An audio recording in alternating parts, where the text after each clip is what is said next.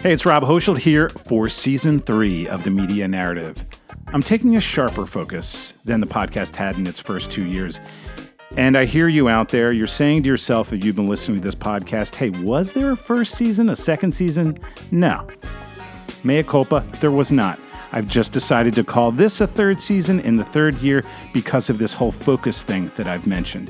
Now, so for the rest of 2020, an election year, a time when we're all quite inundated with big national news, the Media Narrative podcast will put most of the attention on the work of local journalists, those folks who are currently in the most vulnerable sphere of the journalism universe.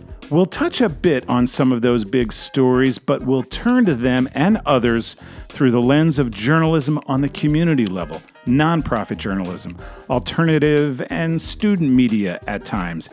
In one episode, we'll hear from Jen Lorino, who started a journalism nonprofit in New Orleans after being laid off from the Times Picayune. In thinking about local media, especially after having just gone through a layoff from a local media publication last year, I don't see any higher cause than, than understanding and helping the community figure out that pathway forward and how can the community help itself and each other. We've kind of gotten away from that in journalism. The American Journalism Project says 2,100 communities in the U.S. have lost their newspapers since 2004. It's a situation that is compelling a lot of people to generate innovative and interesting new approaches.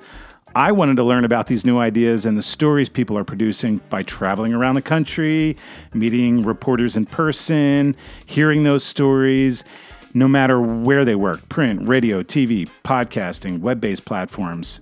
That's all still happening, but obviously it's not happening in person. It's happening on Zoom and other platforms. One of the first stops is El Paso, where the Texas Tribune's Julian Aguilar covers immigration and other border issues. The Texas Tribune is an example of one of those outlets that thrives thanks to an innovative nonprofit approach.